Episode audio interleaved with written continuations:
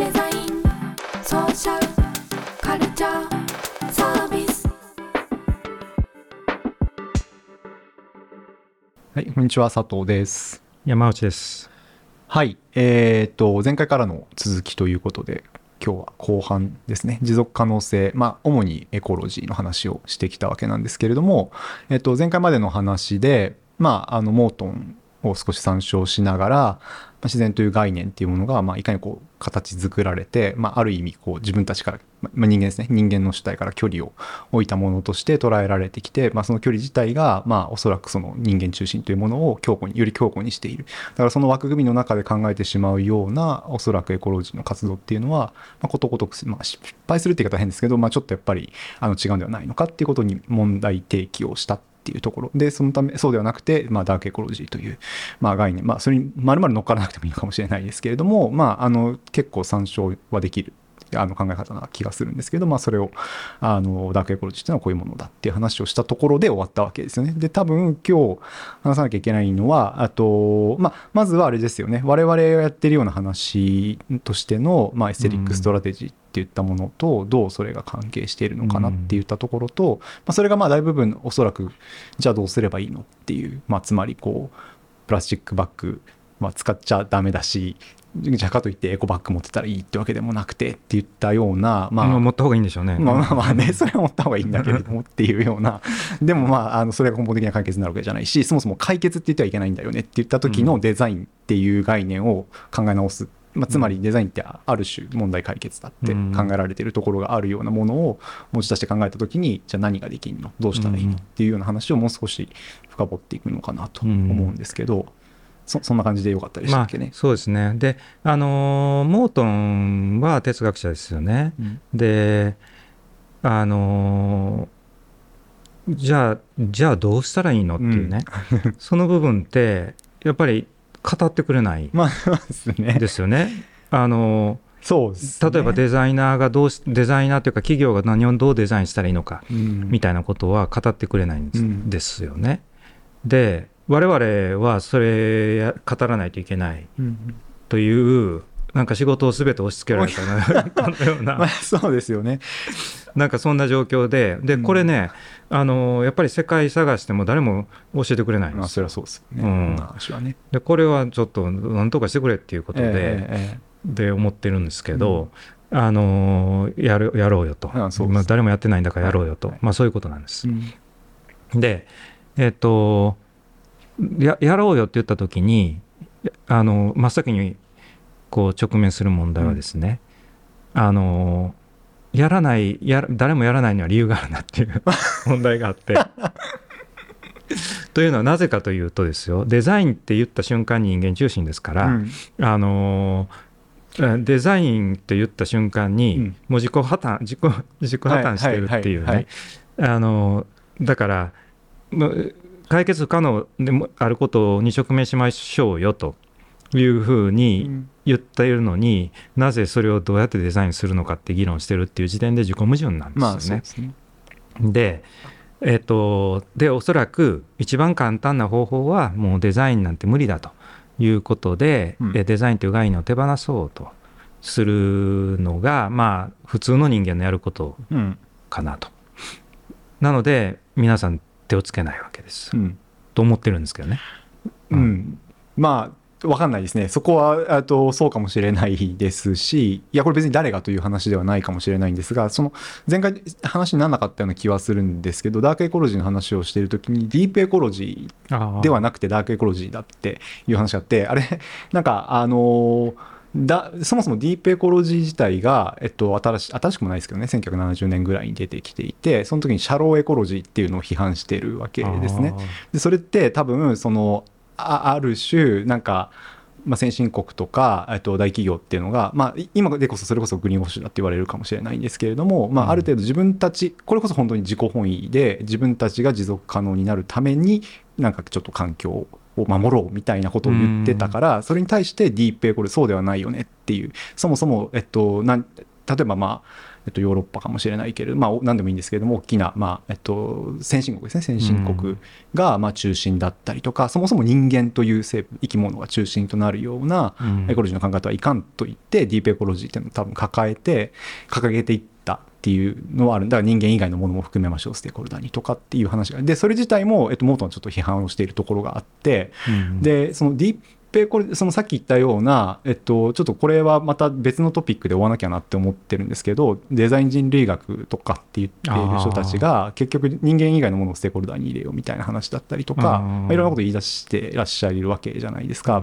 でその後時でこれは僕ちょっとあのまだ勉強しないしあの考えなければいけないんですけれどもその時の、じゃあゴールって何なのってその人たちは言ってるのかとかっていうのはあの、ん。そこがわからないのでなんかデザインを手放すっていう話がなんかそのどどうどう関係するかなっていうのはだ少し、からデザインしようって言ってる人間もデザインされてますよねっていうね、うん。その例の話、うん。えっ、とううすまあその世界の中の世界みたいな議論はい。っていうのはまあ流行りですよね。そうですね。ででいうのもあるし、まあ、モートにのっとるならばディープエコロジー自体もやっぱり、えっと、人とそれ以外のものっていうものを分けてそれをつなげようとしてる時点で多分距離を出してるっていう意味で批判をしてるわけですねですよね。だから、あともう一つその手をつけないというよりはモートンとかの考えてるような、まあ、結構あの感覚でそれが我々のなんかもうちょっと考えたさっき前回も少しお話しされた敗者を救済するっていうような感覚ともまあすごく近しい部分があるなって思ってて、そもそもそんなことを考えてデザインをやる人がいないっていう話はあるのかなってうんあの、そうですね。あのうん。ごめんなさい。話を戻すとちょっとそこは、まあちょっとねややこしい話したんでちょっと困るんですけどその要するにプロリバースっていう話ですよね、はでそれはまた今度時間があればや,、ね。やりたいなと思うんですけどあれはねあれはあれでねすごいややこしい議論なんですよね、つまり、まあ、例えばこう考えてもらったらいいんですけど人類学者がどっかの文化に行ってじえっ、となんでしょうね。えっ、とその現,、まあ、現地の方々が、えー神様を信じていると。でそれを人類学者は、まあ、神様を何らかのシンボルとして、うんえー信じてるというんですね。うん。でそれって結局ヨーロッパ中心主義ですよね、うん。つまり、まあ、ヨーロッパ中心主義というか近代近代の枠組みで理解している、で現地の視点にしてみれば神様はし、えーそ神様を信じてるんじゃないと。神様はもうそこにいるんだと、うんえー自分は神と共にいるんだと、まあ、こういうことでしかないわけです。つまり存在するってことですね、うん。まあ、存在する。ででそれを、えー向き合うとそれに向き合うとですよ、まあ、まあまあ近代の我々の世界もあればはい。その現地のそのうなんていうんでしょうその神様がいるんだって言っている世界もあると。うん。でこれはあのうその近代の枠組みを持ってる人がいや彼らは騙されてて信じてるだけだみたいなことは言えないよねっていう。ん。ででそれをむしろ一歩進めて神様を信じるんだということを、えーにまで踏み込もうと、うんあのこれ非常に微妙な議論なんでね。ですすね。で踏み込もうとでその時にえっ、と私はさっきの問題と一緒の状態に陥ってい,、うんてこれ解決不可能なんです。うんえっと、つまりこうしたら、えっと、彼らの世界をきちっと捉えられて、えこうしたら、まあ、そのいわゆる西洋中心主義の暴力を回避できるっていうことを、あのいう会があるとそ信じたし信じたとしましょう、うん。まあ、そんなことはないんですよ。うん。絶対不可能ですよね。で、えっ、と、う不可能なんです。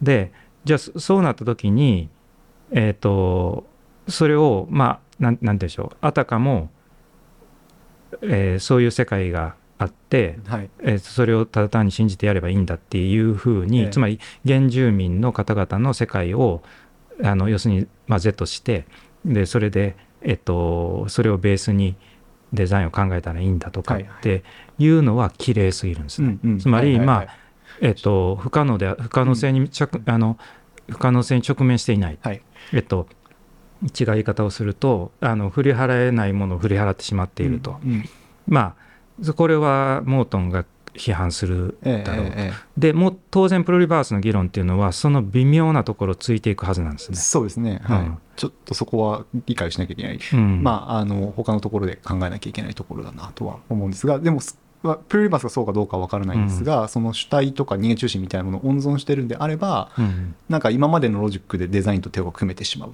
ていう、でそれ自体は多分エコロジーの話をすると問題なのかなっていう気はします。つまり人間が何かを解決できるまあそうですね。とかっていう意味での主体うんを温存している。うん、でまあ当然ながらね、あのーバカじゃないのでみんな、うん。えー、とデザインデザイナーがデザインできるなんていう概念はもう古臭いみたいなことは、うんもう散々議論されていると。もちろんもだけどそれでもデザインっていう概念。だからデザイナーがデザイン、えーするんじゃないと。デザイナーはデザインされてるんだっていうことを言ってデザインという概念を温存した時にあのどこまで我々はそのえっ、とう振り払えないものに向き合ってるかという問題ですよね。そうですね。そううんでまあちょっとそれ置いときましょう。ねはいちょっとその厄介な問題を突きつけられたので、まあすいません、脱線しました。ちょっと置いといてはい、ですよ。そうです。また今度でだからデザイン概念って破綻してるわけです。えっと、人間中心すぎて、はいえあまりに綺麗な概念で。で、じゃあ、じゃあデザイン概念を手放すかとうん言,、言ったら、それこそ振り払ってしまってますよね、と。うんうんほなこれどうしたらいいんだっていうのが、そうですね。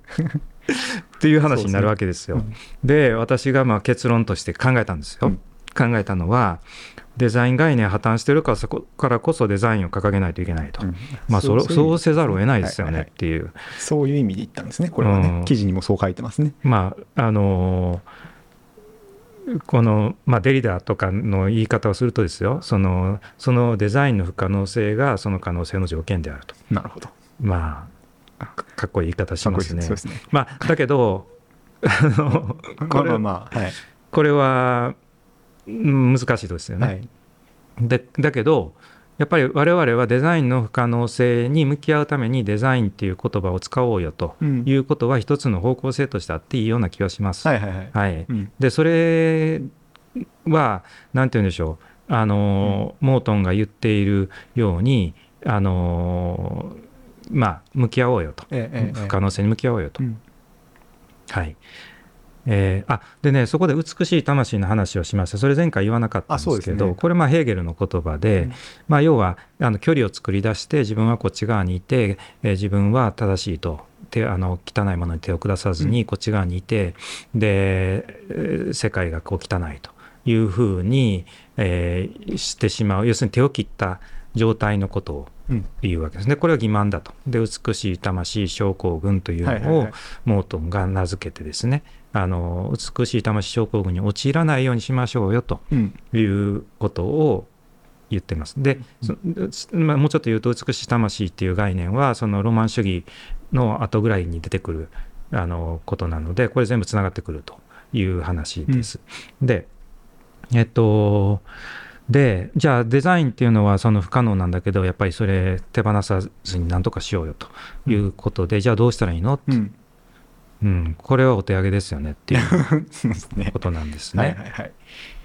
まあそこの今の話で終わっちゃうと哲学者と変わらないというか、うんって話なので、まあもう一歩二歩くらいはなんか進めたいよなっていうところがあるわけですけど、うん、でまあやっぱりえっ、とでねモートンが「ダークエコロジー」っていう本でなんでそんなややこしい書き方するのかって言ってもイライラするんですけど、はい読みにくい本です。あ読みにくいですね。うん読みにくい本なんですけど、で彼が結局その憂鬱なんだけどそのダークエコロジーっていうのはスイートだ。ツイート、そうそうそう、ツイートってますね。はい。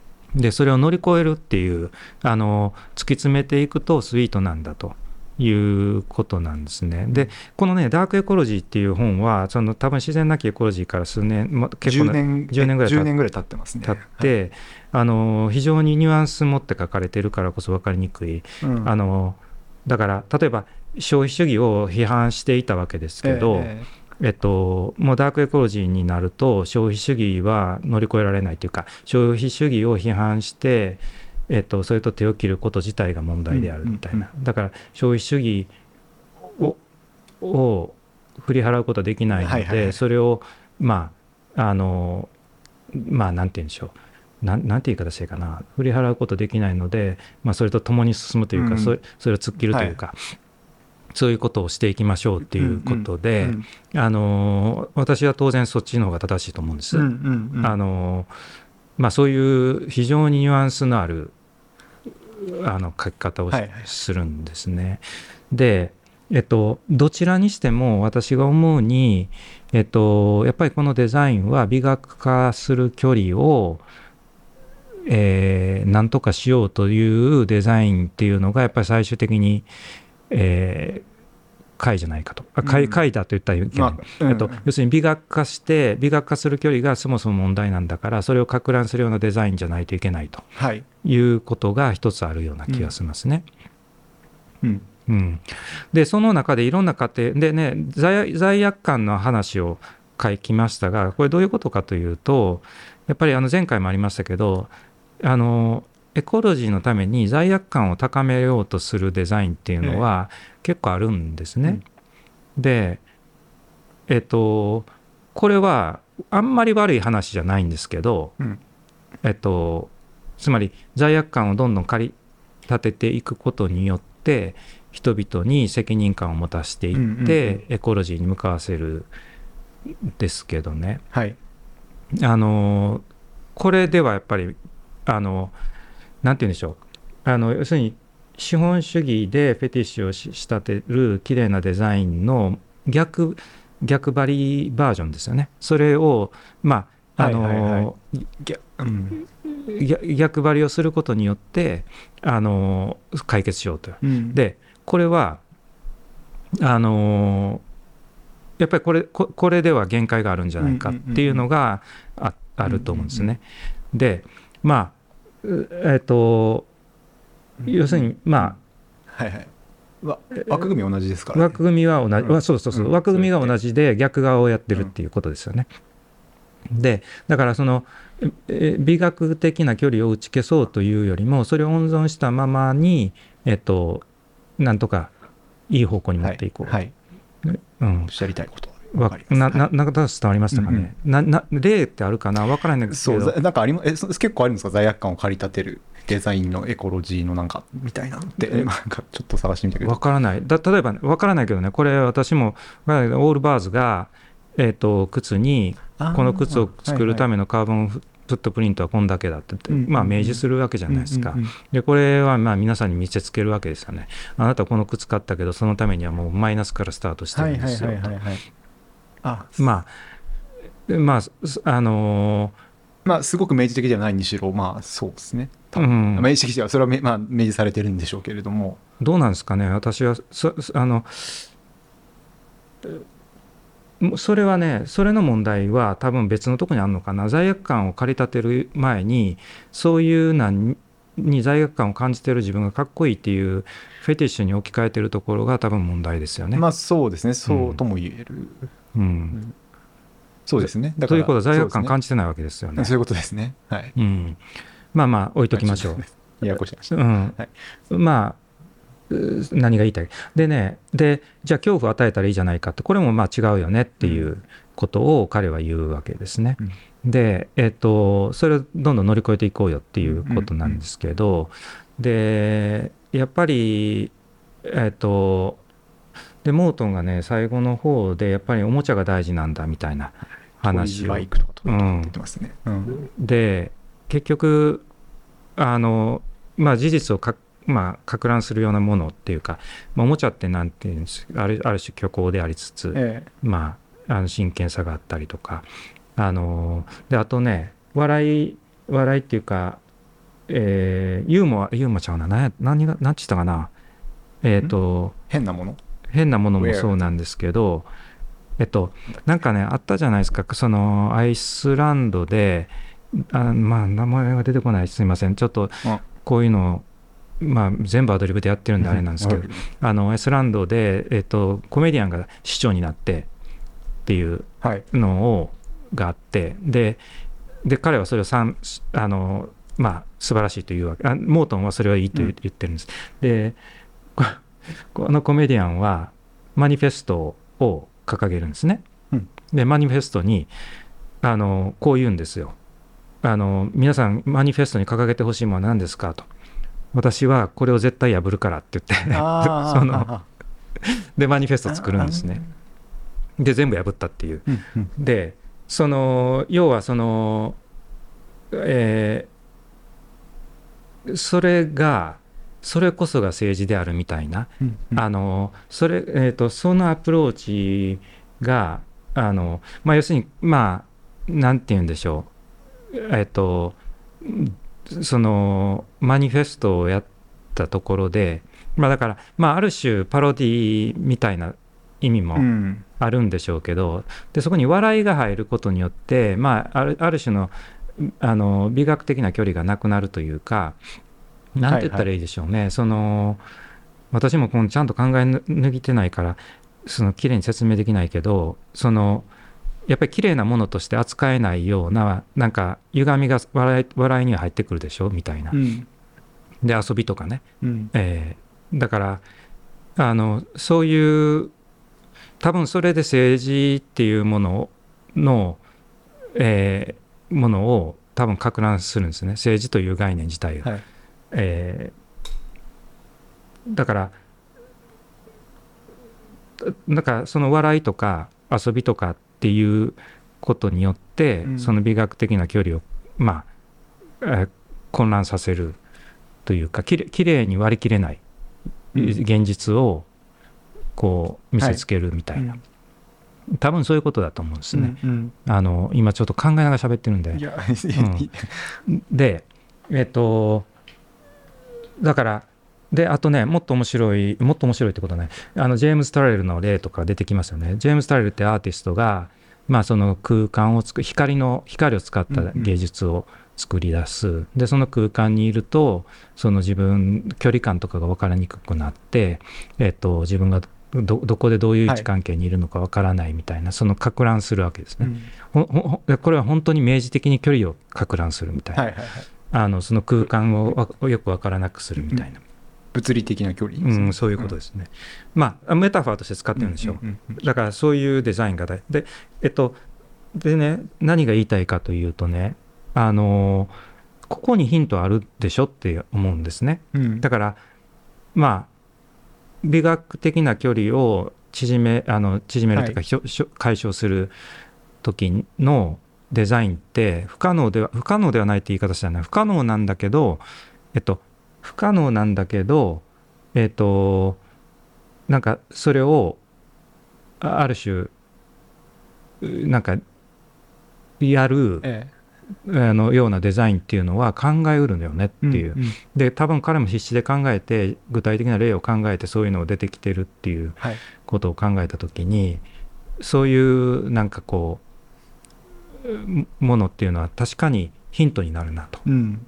うん、だからそこで言うとやっぱりその距離をか乱したりとか笑いのようになんかこう現実のき綺麗な部分になんかこう裏を見せるみたいな、はいはいはい。そういうもののデザインっていうのが多分大事だよね。うんうん。でここから我々が受け取らないといけないんです。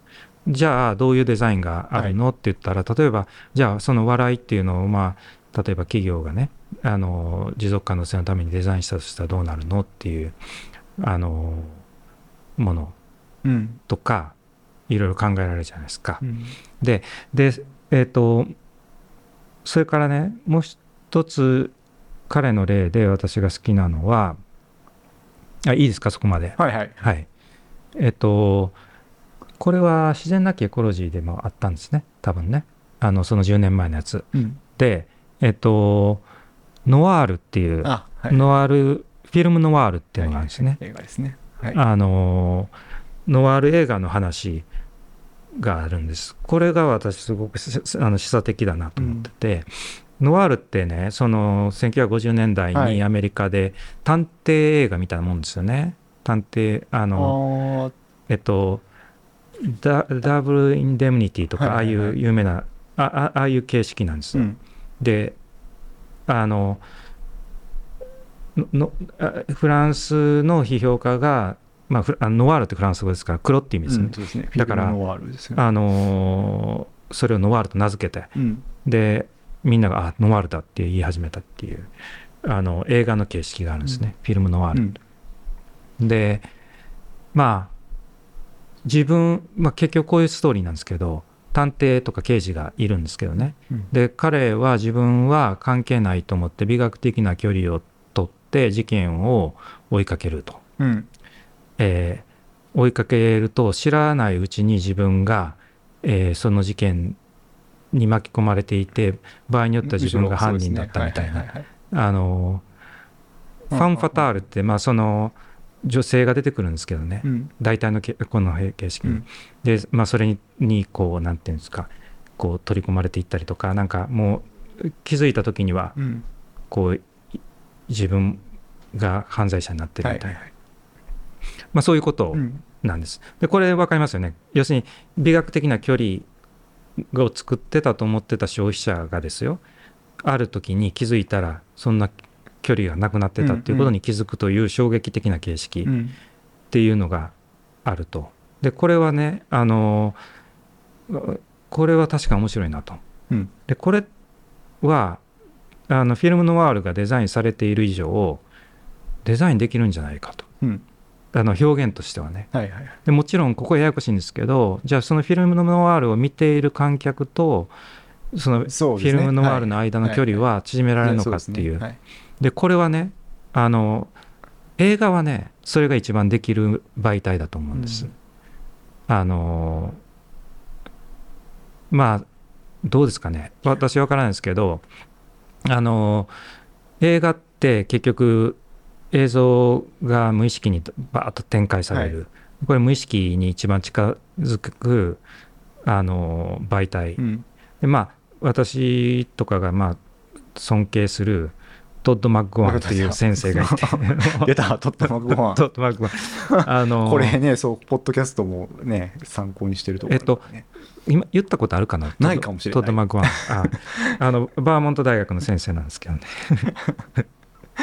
トッド・マックワンっていう、はい。あのうんあの人がいるんですけどね、この方があのその映画のラディカルさっていうのを説明してくれるんですけど、うんその映画っていうのはあの受動的で無意識でっていう、うん。でえっということなんです。はい。でた例えば彼の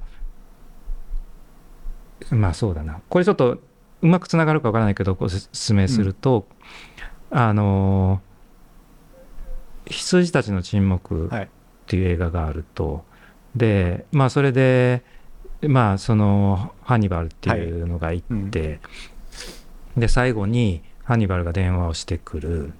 でた多分なんか終了式かなんかで、まあ、ポジティブな状況にいるあの女性の主人公がいて、でで彼女というかまあおなんかそのなんて言うんだろう。あんまあんまり性格の良くない嫌なやつがいるんですね。うんでハンニバルが最後電話した時にあの今から古い友人えっとなんていうかな。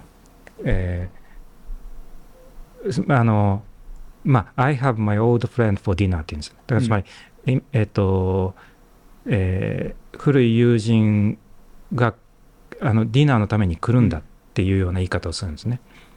でこれはあの意味は分かりますよね。つまり、えー実際に、ま、じその友人とディナーをするために待ってるという意味ではなく、うん。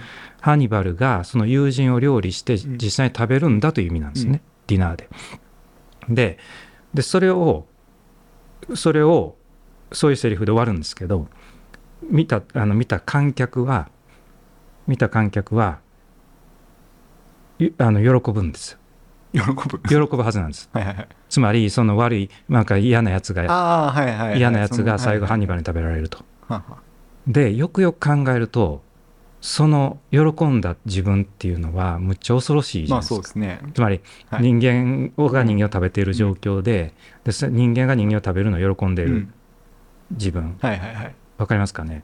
つまりもうその時点で観客は距離をもうあのと安全な距離にはいないっていうかねはい。自分の恐ろしさに気づうんうくんという、あの話ですよね。はいはいはい。これはね映画はあのある種そういう観客を巻き込める非常に有効なあの媒体うん。だということはあると思うんですね。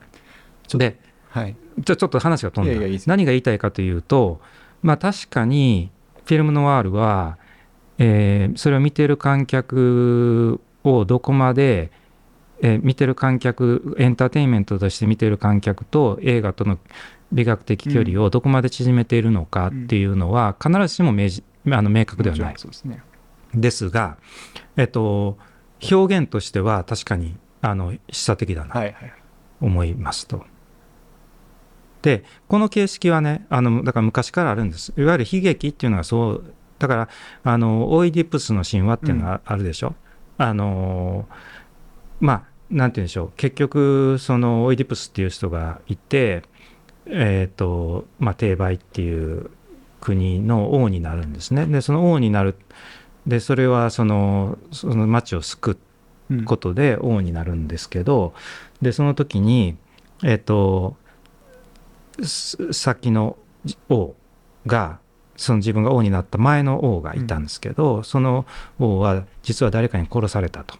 その犯人は誰だというふうにでそれを探さないといけなくなって、でそれをオイディプスは、えー犯人を探せって命令すると。そしたら実は殺したのは自分だったっていううん。ことを気づくっていうね。うん。でしかも、えーそれが父親だったと。でしかも、えー自分がその先先の王の妃と結婚した、ええええ。つまり、えー結婚した相手は自分の母親だったという、んんまあその、うんはいはい。いえー悲劇がうん。あるわけですよね。であのでこれはでですよ。もうそのあある種最高傑作的なうん。扱いを受けるわけじゃないですか。まあみんなそう思ってるかどうかですまあまあまあでも残ってるわけだし、うんモチーフとして多分そういうのって結構繰り返し繰り返しいろんなところで出てきてると思うんですよね。そうですよね。でそれの恐怖でまあその悲劇っていうだから悲劇っていうのは決してそのなんて言うんでしょう人々をエンターテインメントとししてそれうんを享受することで終わらせないあのものがありますよね。うんうんあのだからそういうことじゃないかなと思うんですね、はいはいだからその辺にヒントがあるんじゃないかなっていうのがうすうすと感じてなるほどなるほど。うん。言うっていうはいことでしょうか。はい。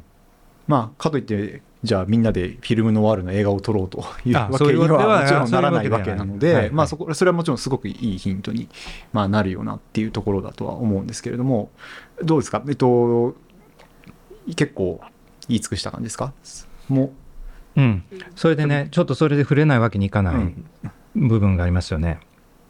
でそのえっと何が言いたい？ええあのブレードランナーですよ。はいはいはい。でモートンがあの参照するのはいはいはい。がブレードランナー、そうですね。フィルムの話ね。うんはいはいはい。うん。1982年の映画ですけどもね、でこれはあの有名な映画で今でも語り継がれている、はいまあ、名作ですよね。うんでこれ結局何だったかっていうとレプリカントっていうに人造人間人間によって作られた人間がうんいる。で実はそれややこしくてほとんど区別がつかないうんという話ですね。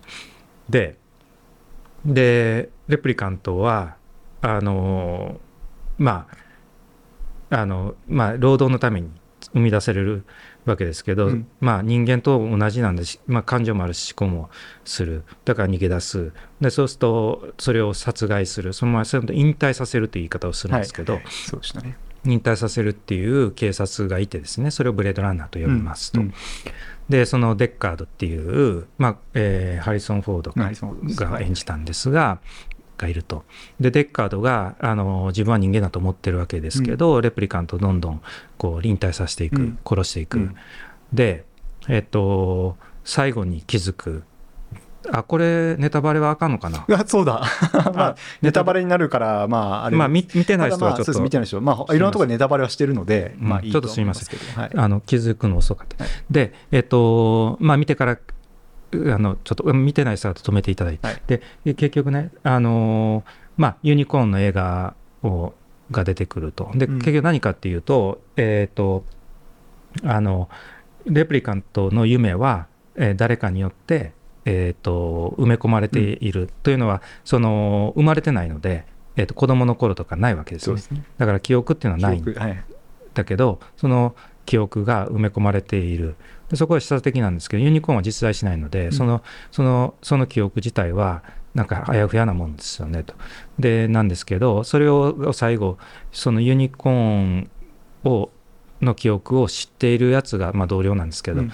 出てくると。それを見た時にデッカードはああの記憶は誰かが知って自分だけのもんだと思ってた記憶を誰かが知っているということはそれは作られたもので、うん。っていうことに気づいてしまう、うん。つまり自分がレプリカントであるっていうことに気づいてしまうと、まあ、こういう映画なんですね。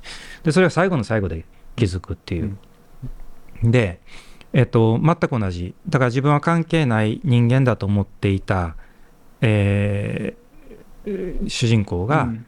だからつまり距離美学的距離を持っていたわけですね。その主人公が最後の最後で驚愕の事実を知ってみたいな、うん。まあだからオイディプスと一緒のような感じでしょうか。うん。うん、だからあのだからフィルムノワールの現代版っていうかはいはいはいはい。でまあ、この映画はね私本当これ正しいあのこれが一番適切かどうかわからないですね。うん。というのはあの映画で観客が同一化したのはむしろレプリカントのロイはいはい。の方かなっていうか、うんうんまあ要するにレプリカントなのにレプ人間よりも人間らしい、はいはいはいはい。あのだからなんて言うんでしょう。あある種美学的距離を埋め観客にとっての埋め埋められないようになってしまっているようなとこあると思うんですね。それはややこしいですね。うん、うん。だから見た観客がどうかっていううまあそういことで話すねですよね。うん。えっと。まあだからちょっとそそこはねあのまたそう。多分これ聞いてる人の方があのまあ、いろいろいろいろこれ有名すですからねこの映画自体は、だから、まあ、少なくとも人間と、まあ、レこういうとこのレプリカントというものの、まあ、なんか感覚というか、まあ、自分は人間だと思ってる観客も含めてなんですけれども、多分その人間性であったりとかそういったものが、まあやっぱりちょっとこう攪拌されてるっていうのはあるはず。で,、うん。今の話そのロイレプリカントの方明らかにレプリカントの方に同一化してしまうっていうような話、うん。だったりとか、なんかでも、あれもややこしい、でもあんまりあのこの話ばっかりあのそもそも本当にじゃあ、えっと、デッカード自体がレプリカントだったのかみたいな話も、あなんかその後引きずってて、あれ、そこを実は曖昧にしてるんですよ、ね、結構曖昧に残してるんですね。そう。うん。だから、結構そういうのも含めて、うまく人をこう、なんというか、あのうん、だから多分それで綺麗に答えを出してないところも重要なんですよね。そうそうそう、かなっていう気がちょっとうん。もやもやして残して。あのそこも含み込みでやっているのかうん。確かなというのは、うん、あの映画の面白いところだなと思うんですけど。そうですね。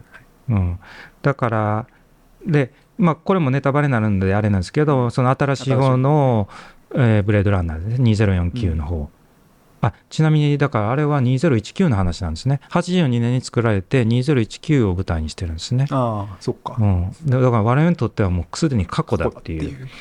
車はそれは飛んでなかったっていうね。まあそういう世界ですけど。で2049も実は同じような構造を持っていてこれに関してはまああまり言わない方がいいですねって。でだからあのブレードランナーみたいなことを表現として誰かがデザインできた。うんうん。もちろんそれにはいろんな限界もある、うん。っていうことは、えー解決不可能でそれをまあ難しいとはいうものの何かできるんじゃないかと。うんうん。ヒントになると思うんです。だから何て言うんでしょう企業がねなんかそのエコロジーに対して距離を持っている例えばもしさらに言うと消費主義的に消費しようとしている、えー消費者がいる時に、えな何かこうある時に自分が逆側にいることに気づくみたいなデザインっていうのはなんか考えたらワクワクしますよねっていう。んん。うんだからそういうことを一緒にやってくれるような企業とかいたら面白いですよねっていうね。なんか。そうだからすごいそこはややこしいですけど、まあ、ある種企業って資本主義の中でうん。まあうんまあ、経済主体としての企業っていうものがじゃあ今の話ですね。今のデザインをじゃあやってみるって言った時にでまあ一つちょっと思ってたのはおそらく今のような話のデザイン、まあ、フィルムノワールみたいな話って、まあ可能だと思うしそこを考えていくって多分すごい面白いなって思う反面そこでそれをデザインした時にじゃあ起こること、まあ、デザインに意図があるとか言い出すとまたなんかややこしいんですけどとはいえそれが何をもたらすのかってことを考えた時におそらく、えっと、自然観であったりとかさっきおっしゃったように、まあ、あの実は外側にいたと思ったものが全然そうじゃなくてっていうようなことに気づくって言っちゃうとなんかすごくあれですけれども、まあ、だから考え方が変わったりっていうようなデザインは可能かもしれないんですけど、えっと、それをもゴールとするデザインでいいのかっていう話もあるような気がしてて。それをどうじゃあ企業の人たちに伝えるのかっていうようなところですね。はなんかどう考えたらいいんだろうなっていうのが、うん、だからいやそれでね、まあ、まずやるべきことはあのままずやるべきことっていうかねあのまず表現から取り組むのがいいような気がするんです。つまり、えっと、例えばですけどね、うん企業の方が必死で頑張ってですよ、これサステイナブル商品ですって言って、バーンって出したとしましょう。はいで例えばこれ100%プラ再生素材使っててゴミが出ないんですとかなんかいろいろねやったとしましょう、例えばねやってそういうなんかを作ったとしても消費者はあそうで終わりうんますよ、うん。確実に。あのそれに熱狂することはないです。うん。でそんなひ企業の人が必死で頑張ってやってんのになんかそれはちょっともったいないよねっていう。うんうんうん。でそうじゃなくってやっぱりこうなんて言うんでしょう。こう消費者をかきたてるような表現をやっぱり考えないとなんか非常にもったいないはい。なっていうのがうん。思うんですね。でそう考えた時にですよあの自分たちはエコロジーについてこう思うと。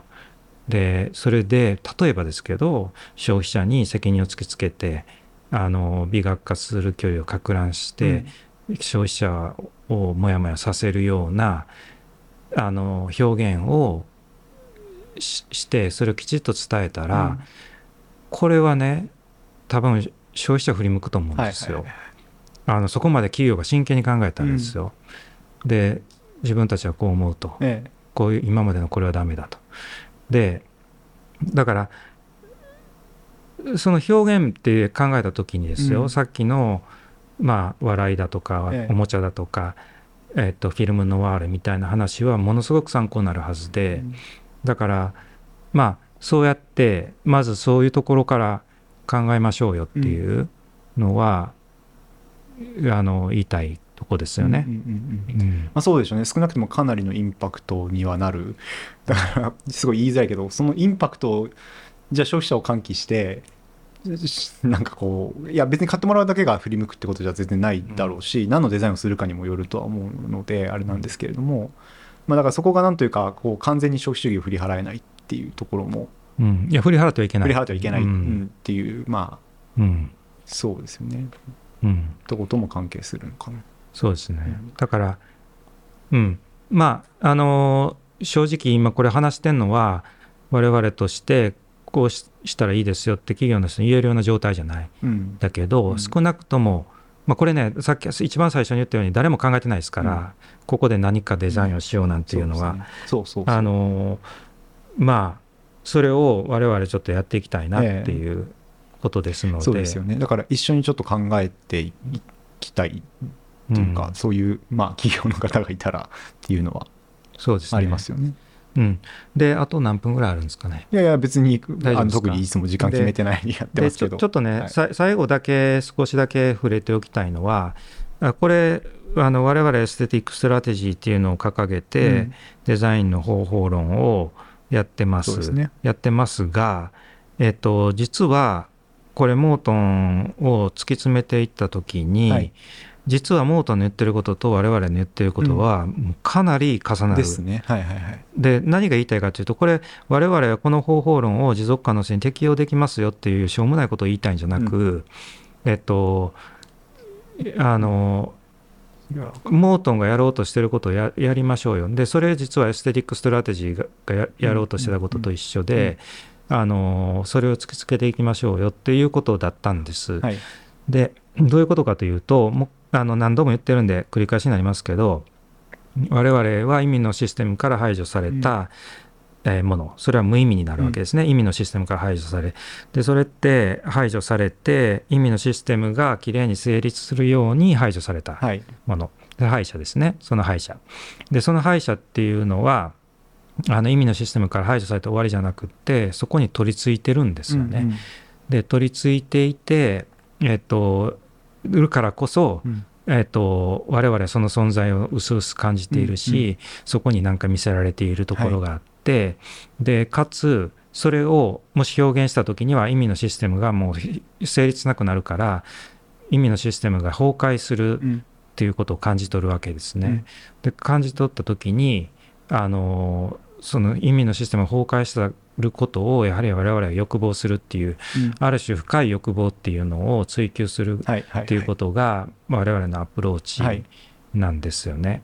だからそのアブジェクトっていうのがあの振りはあのはは排除したものなんですけど、おぞましい排除したものなんですけどおぞましいっていうのは無意味だってことなんですね。うんあの意味が与えられた綺麗なものじゃなくってそれは意味意味不明なおぞましいもので我々が今まで言ってきたのは例えばありえないものとか、うんうん。邪道なものとか恥ずかしいものとかそういうものが大体アブジェクトとしてあのん。出される。でそれを振り払うんじゃなくってそれを救済していくっていうのは我々、うん。うん。で救済は実は失敗するっていう。救済の不可能性っていうのが多分ある、まあ歯医者の時に話したんですけどね、これがねなあの不可能だっていうのは当然のことで意味のシステムを成立させるために排除したものなんで、それいやこれに意味を与えて意味を与えましたよっていうことは不可能ですよね、はいはいはい。うん。そもそも、うん。だからいそれをやった時には意味のシステムが崩壊されてるはずなんでだから救済っていう言葉が結構あの 不可能なんですよね。えーで何が言いたいか。まあそういうことです。でえっ、とだからなえー、とその振り払な振り払綺麗なデザインじゃなくって振り払わないデザイン。でその失敗するあの救済っていうものをややることによってあのやろうっていうデザインうん。っていうのは、まさに我々が aesthetic strategy として、えーとね。やろうとしてきたこと、でもう一つはやっぱり我々は矛盾に、えー、と向き合うっていうか、はい。矛盾で矛盾をねきれいさっぱりしてしまおうっていうことなんですけどそうじゃなくって矛盾を突っ切ろうと、うん。まあこういうことが、えー、と我々のアプローチなのでえっ、とまああの結構よさ最後に到達した時にはなんか結構同じようなことを言ってる。まあこれはね、まあモートンみたいなすごい人と自分たちが言ってることがえっと同じだっていうことを言いたいわけじゃなくて、えっとあのまあでも考え抜いたらみんな同じようなところに行くってことでしょうね。あの行くっていうことだと思うんですけど、まあ、そういうことなんです。だから我々も美美学化する距離をこう拡乱しようとしていて、うん。その敗者をなんとかこうあの持ってきて意味のシステムを崩壊させその意味のシステムを崩壊させるということを人々は欲望するという、そのそこにかけてるわけですよね。うんうんだからあのそのことをちょっと伝えたかったうんはい。なって、はい。うんそうですよね。いや奇妙ではない奇妙ななんかいや一致してるというか、うん。なんかあのすごくオーバーラップするところがあるなと思いながら本はやっぱり読んでたんですけれども。うん。うんそうですね。はい。あでまあだからちょっと持続可能性に関しての一つのアプローチ。うん。まあ冒頭ちょっと議論がありましたけどプルリバースみたいな議論もうん。当然ある。うん。でこれもね私今最近思ってきたのは多分真剣につ考え抜いて突き詰めてる人は多分同じところに行ってると思います。そうじゃない場合にちょっと危険さがあるということで、えっと、プルリバースもまあ場合によっては、まそうですね。あ、あの視聴者からの要望があればちょっと考えますっていうか。だ誰もいないっていう。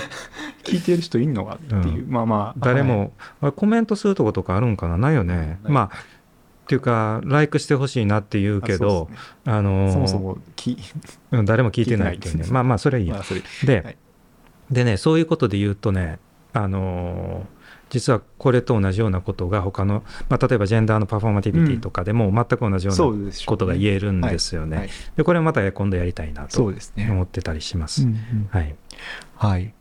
ということで、大丈夫ですか？いい言い残したことは？あるような気はすするけど、うん私もそうですね。なんかあるような気もするけど、うん。まあ、一旦いいお時間な感じなので、うん。多分だからあの、はい。そういう本当本気でねさっきの冗談じゃなくてちょっと皆さんからもしこういうところが分かりにくかったとかこういうところをもう一回説明してくれとかあればやりたい。ですね。ではい。決してこのポッドキャストやってることの意味って私があのあやふやなな悩みながらあのかんか話したり書いてることをそのまま伝えたいなっていうか、決して答え持ってるわけでもないし、あの別決してモートンを完全に読解したとも言ってないし、多分モートンを間違えて捉えてるところもあるかもしれない。けどはい少なくともまあ自分の声ではい。あの言っている。でなのでこのなんかこうあここなんかまだ甘いなとかそういうとこも含めてうん、伝わる媒体だと思ってやってるんで、そうですね。うん、敗者のつぶやきなので、そうですね。はい。まあ、そんなような感じで、えーまあ、今日結構いいいろいろトピック他にも出てきてたので、またなんか、まあ、プルリバースとかもそうだし、映画も、映画の話も映画論みたいな話とか、映画論ね、まあ、トッド・マッグワンとかやりたいでね。話とか、えっと、まあ、精神分析とかですけど、まあ、あの、そういったのもひ、なんかやりたいですよね。そういう会を設けて話していくっていうのは、まあ、今後やっていきたいところかなと思います。はい、ということで、2回にわたってお送りしました。持続可能性、まあ、エコロジーの話ですね。えー、一旦これでちょっと切ろうかな。多分これはなんか繰り返しまた出てくるような気がするし、なんかアップデートかわかんないけれども、まあなんかまたどっかのところで触れることが多いかなと思うんですけれども、まあ一旦これで、えー切ろうかなと思います。はい、それではお疲れ様でした。お疲れ様でした。はい、お疲れ様でした。はい、お疲れ様でした。今日は2本連続ということで、はい、そうですね使いますね。はい、お疲れだと思います。しかもめ途中咳込む場面もありましたけど、はい、まあ、ちょっとね、途中自信ないところいっぱいあったけど、まあ、そういうのもいいですよね。うんはいでも確かにその自信ないのが大事っていうなんか話なのかなと思ったんですけど、うんねその美学化する距離を避けなきゃいけない、うん。なんかこう学問みたいなものって結局なんかその対象を置いてみたいな、うん。っていうところでそうなるなりがちなところですけどそうですね。そうじゃなくこうやってポッドキャストをやったりしてるのはそういうなんか考え方から来てるのかなって思ったりしたんですけど、そうと思います。はい。まあなんか今日もやっぱり喋ってて思ったんですけど、まあ、実際なんかやってみたいというか考えてみたいですよね。で、うんいやな何最後こう2回目のところで言いたかったこととしてその消費と手を切らないというか、まあ、つまりその結局こういうデザインをした時に消費者が振り向いて何かそのじゃあ企業の商品を買ってうん消費が加速していくみたいな話で。っていうことをちょちょっと言ったと思うんですけどななんでそれを言ったかっていうとでそもそも私たちの aesthetic strategy も別にその企業が、まあ儲かるって言い方するとあれですけどそれ自体を否定してるわけでは全くないですし、えっとあのまあ、それはいいとも言わないけど、まあ、でも多分、えっと、そこ自体は当然あのなんか絶対それがダメだって言ってる立場ではないわけですけどこのエコロジーの話になった途端にやっぱり前提としてなんかそうじゃないことやんなきゃダメなんじゃないのっていうそうそうそう、うんっていうのがなんかあるような気がしていて、でそうじゃないですよっていうのが前提なわけなんですけれども、なんか二重にこのプログラム例えばじゃあエコロジーのとかそういう文脈でのプログラムプロジェクトですって言って企業でやるときにうん。こうどうすり合わせていくのかみたいな話で、うん。まあでもねその儲けるっていうとみんななんかすごい批判されるんだけど少なくともやっぱり消費者に響かないと、ね。消費者っていうか、うん。人々にが熱狂するようなものじゃないと、なんかカーボンニュートラルを実現しましたとかってそうまあですごい努力してやってるのになんか社会何も変わらないっていうね。ね。やっぱりいやそれはおっしゃることはうんすごくこれ、そうですよね。それはあのだからそういう力を使うっていうのがいいのかなって思っているし、でだから本当に真剣に考えたらそうそうしなきゃ変わらないような気がすよねっていうのがある、うんだから、まあ、企業が頑張ってカーボンニュートラルを実現したところでうん。消費者があそうで終わってたらそうそうそうそう何も変わらないっていうか。そうそうそうそうう。ん。そそういうことではないよなとは思うので、うん。っていうことですよね。そうですよね、うん。まあ持続可能性ね。まあ最初はあんまり好きな概念じゃなかったけど まあままあああのなんでねなんで好きじゃないかっていうとねはい要はね正しすぎるんですよ。はいはいはい、要するに誰も反対できないような概念っていうのうんはいははい。我々学者からするとこう怪しいんですよね。まあね。で実際怪しいんですよ。はいはいはい。だけど怪しいなりに突き詰めて考えてる人の話聞くとまあまあうん。面白いですよね。でもそういったものを突き詰めて考えるてああ考えたであろう人たちの話ってやっぱ面白い面白いですよね。なんかジェンダーの話とかも多分そうだったんじゃないかなって、バトラー、まあまあうんの話とかも多分そうで分かんないですけど、あうん。あいうものに切り込んでいったっていうこと自体、ね。つまりフェミニズムみたいな、まうん。だからフェミニストから怒らあ、れるっていね。そううそう怒られるっていう意味での、そのバトラーのジェンダー論に、えっとまあ、彼女が切り込んで彼女って言っていいのかな、まあ、切り込んでいったっていうこと自体はやっぱりすごく面白いし、うんあのなんかそういうこと そういうことっていう言い方は変だけどうん。かなと。扱だいにくいなやっぱりね考え抜いたらやっぱり人々を怒り出すようなことになってしまうんですよね。まあまあそうですうね、ん。あの傷つけるのはよくないと思うんまあもちろんですけど、あのなんかやっぱりなんかいや違うよってある意味それはリアクションでやっぱなんかうん。まあまあいろんなのがあるからね何とも言えないんですよね。まあでもねそれ我々の仕事数やっぱりそれビビっててやらないっていうので許されないので、うん。やっぱり怒られようがやるしかないよね。そうですね。だから、うん。なんかお怒られ方もいろいろな怒られ方があるから、うん。しょうもない怒られ方してもしょうがないんですけど、まあね、まあ、まあまあそれはいいや。うん。まあジジェックとかはねもう怒られるのを楽しんでるけどね、すごいですよね。うん、だからモートンの話もしたモートンってそうですよね。だから多分おそらく、あそれでね一点ね言言い忘れたことがあってあのーまあ大したことじゃないんだけど、モートンっていうのはどういう人かっていうことはい。なんですけど、やっぱりあのモートンはいわゆるそのオブジェクト思考存在論、はいはいはい。トリプル O の一派っていうことだと思うんですね。でまあそのいわゆる新しいマテリアリズムの、はいえー中で。でまあえっとグラーム・ハーマンとかの一派なんですけれど、で結局ハーマンとかが何を言ったかっていうといやオブジェクトは人間と独立して存在するんだと、うん。存在するけどそれは人間には絶対アクセス可能じゃないと、まあうん。人間から常に退却してしまうはい。っていう、でそれがモートンの言うハイパーオブジェクトっていうか、まあ、人間人間には絶対アクセスできないっていうか、まあそういう風になっていくんですけど、だからまあちょっとその辺ちょっと補足しといた方がよかったかなっていうか、うんうんうんうん。まあそのそういう流れの人ですよっていううん。ことがありますね。そうですね。うん。まあこれ話すとまたまあまあ、まあ、もしかしたらまた機会があったらおおの話とかもしていいのかなっていううん。気あんまりどうなんですか？わかんない、まあまあ、それだけではトピックにならないかな、うん。まあ、まあまあいいや我々も専門ではないのでっていうそうですね。とこですけど、うん。まあいいやはいはい。そうですね。はい。まあ言いたいことは結構言ったかな。大丈夫です。そうですね。でもなんかその怒られるっていう話 さっきのがなんか結構大事なのかなと思ったんですけど企業の人がこういうなんかこうじゃあ分からなさを表現するみたいなことができないのって最終怒られるのが怖いからなのかなみたいな。そのアイデアを出すまあ上司に対して怒られる、まあ、世間に対して怒られるっ消費者うんそうていうのがある気がして、うんまあそれはエコロジーにせよそのでも能力ねこれねまた別のトピックになるんですけど、はい。はいそのいわゆるポリティカリーコレクトみたいな文化が今たあの過渡期だと思いますよ、うん。これからね、はい。あのうん。そのもうなんか怒られるのをビビビあ怒られることをビビって何もしないっていうことの問題の方が大きくなってきてい。てあの今まあ、ななんでしょうここ23年で毒舌漫才がみたいな話ですけどまああの過渡期ですよ。なるほど。だからちょっと変わる可能性あるなっていうか、うん。パンクがなんかまた出てきたりとか、うん。結構言っちゃいけないようなこと言ってるみたいな、はいはいはいはい。結構ちょっと違う流れが来てる、うん。まあ、でもねあのもちろんその古臭いやってはいけないことをやってはいけないっていうのの前提で、うんだけど新しい形でそのそういう表現っていうのが回帰しつつあるとは思いますね。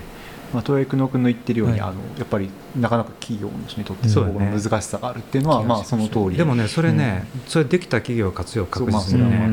うん。そうすごいことですよね。その一歩を踏み出せるっていうのは、うん。あの市長の話もあったけど、ああそうそうそう。うそそう。ああいうようなことを、まあ、できてしまうっていうこと自体が、うん。た多分重要になってくるんだろうなっていう感覚はすごくあるんですよね。確かにじゃあなんか怒られることがかっこいいというか かっこいい怒られ方わかんないですけどまあねそういうまあアイデアがまあ出てくる組織とか雰囲気ができたらいいんですかね。わかりました。はい、ありがとうございます。まあた引き続きはい、議論できればと思います。はい、はい。ありがとうございました